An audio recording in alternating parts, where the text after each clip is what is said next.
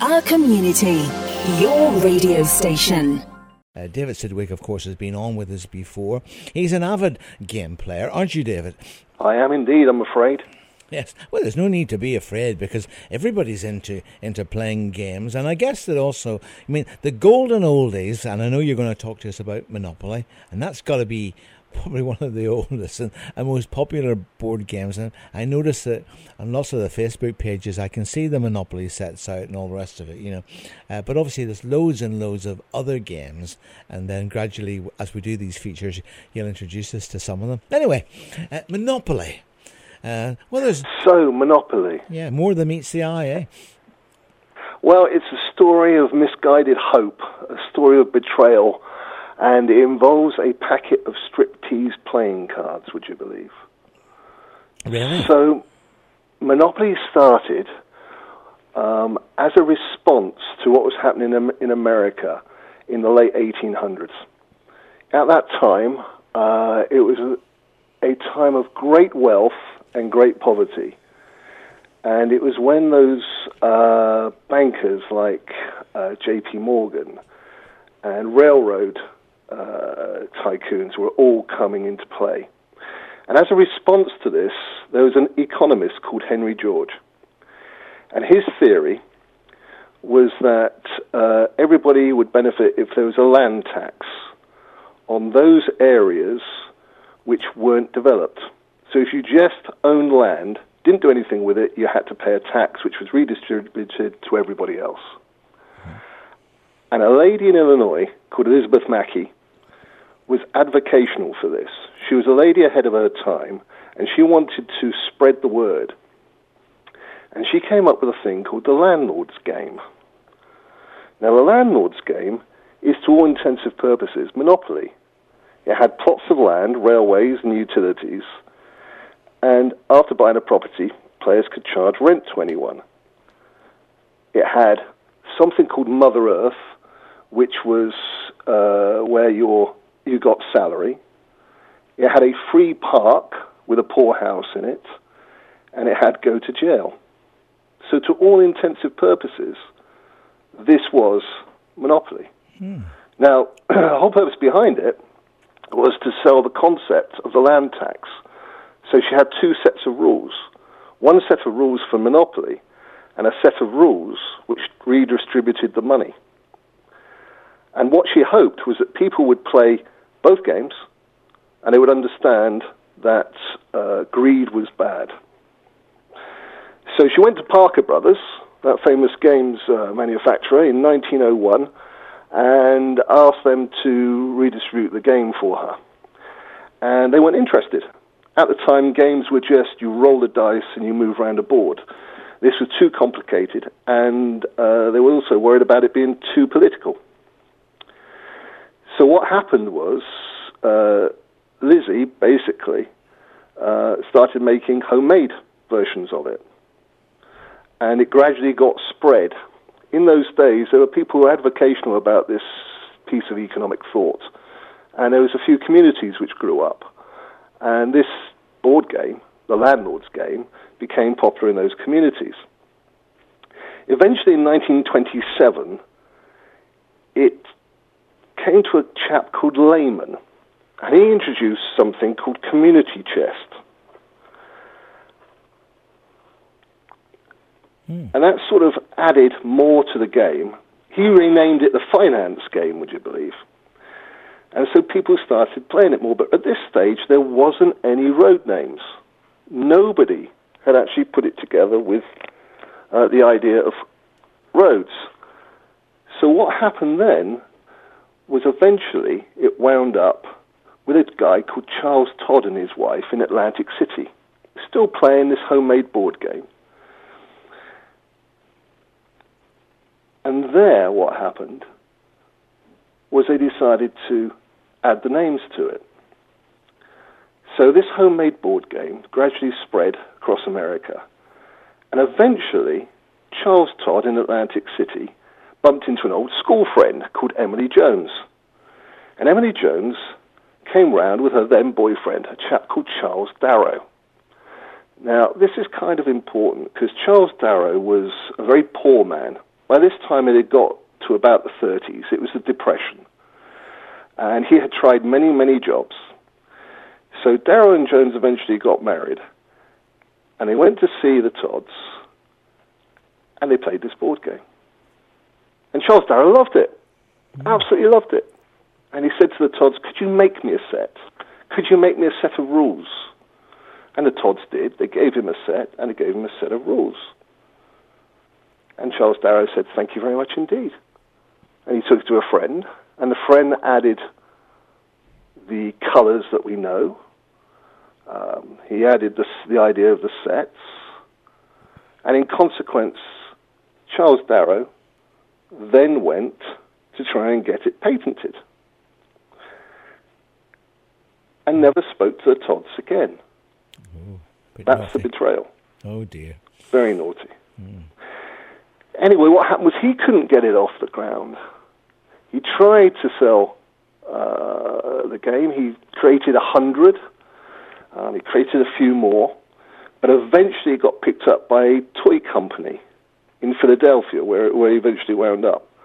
Uh, a company called FAO Schwarz, which people know of. It was the big toy shop in New York, which uh, Tom Hanks danced on the piano in in Big. Oh yeah.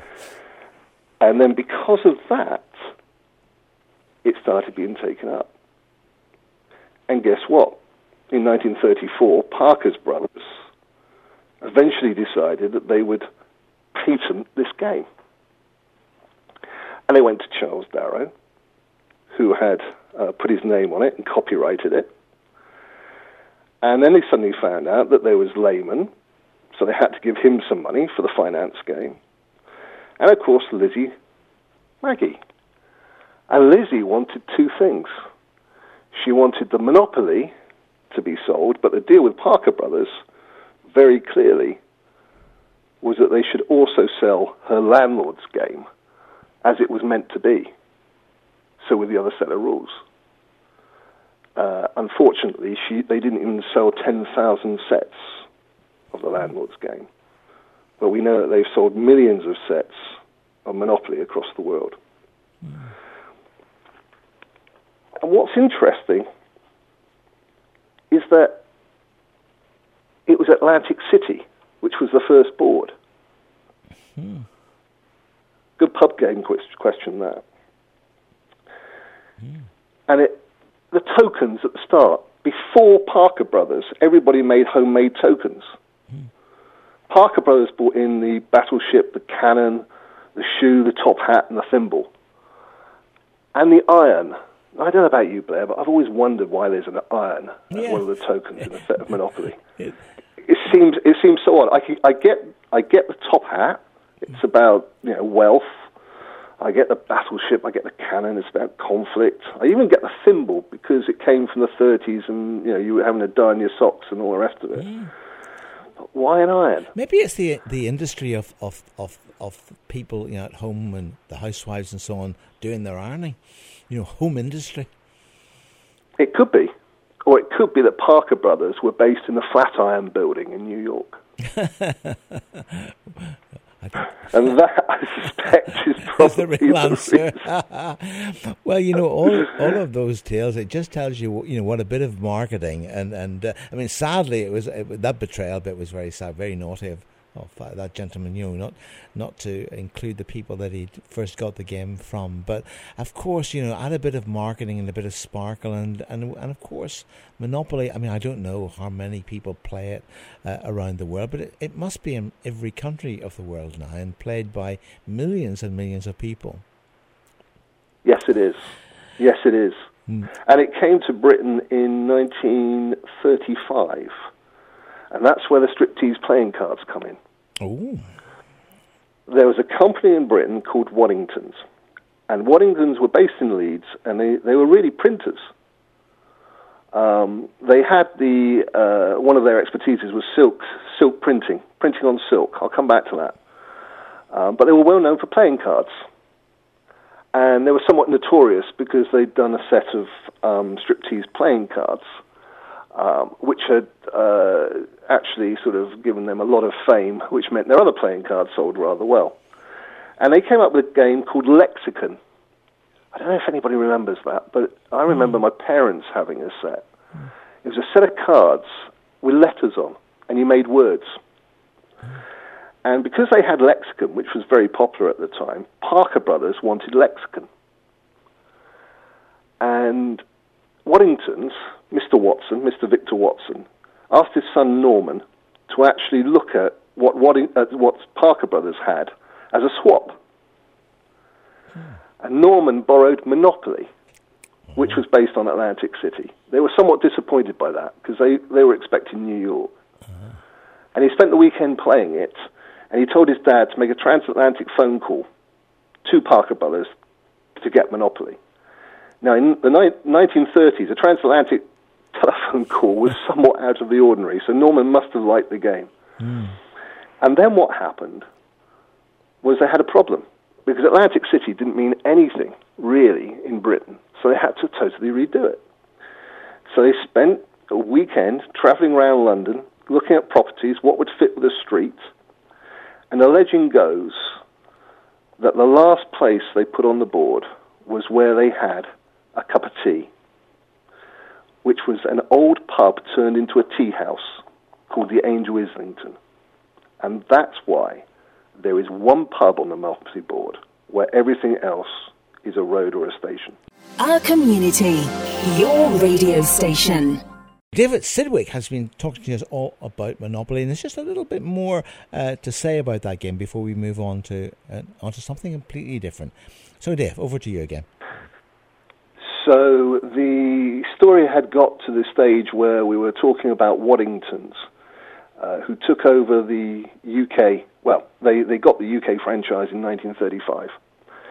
Uh, during the Second World War, the ministry, MI9, the uh, precursor to Q Branch, if you like, went to see Waddingtons. And they got them to make specific Monopoly sets to be sent to prisoners of war. And in there were silk maps. Remember, Waddington had the expertise in silk printing. So they had silk maps, files, and compasses hidden in the boards. And these were sent off to prisoners of war. And depending on which set you got, where a full stop was, depended on the map. If you got a full stop on free parking, after free parking, you got a map of northern France. If you got a full stop on Mayfair, it was the Nordic countries and northern Germany. So it's just really interesting that the Waddington's uh, war effort was uh, making this and sending it to prisoners of war. And what they had to do was drop the games off in a luggage, no, in lost Yeah. property at King's Cross Station and get it picked up. So that's Monopoly, and uh, that is, to, for many people, the go-to game. But what I'd like to do is quickly make you aware of another game which is well worth your consideration. A game which has become a family favorite with us. It's sold more than 5 million copies across the world. It's a game called Ticket to Ride. And there are many versions of it, but the one you want is Ticket to Ride Europe. Ah, Ticket to Ride. And what it is, yeah, what it is, it's a game about uh, building railway routes. The board's beautiful. It is a map of Europe, and on it there are routes which are divided into little train carriages. And what you have to do is you can do three things.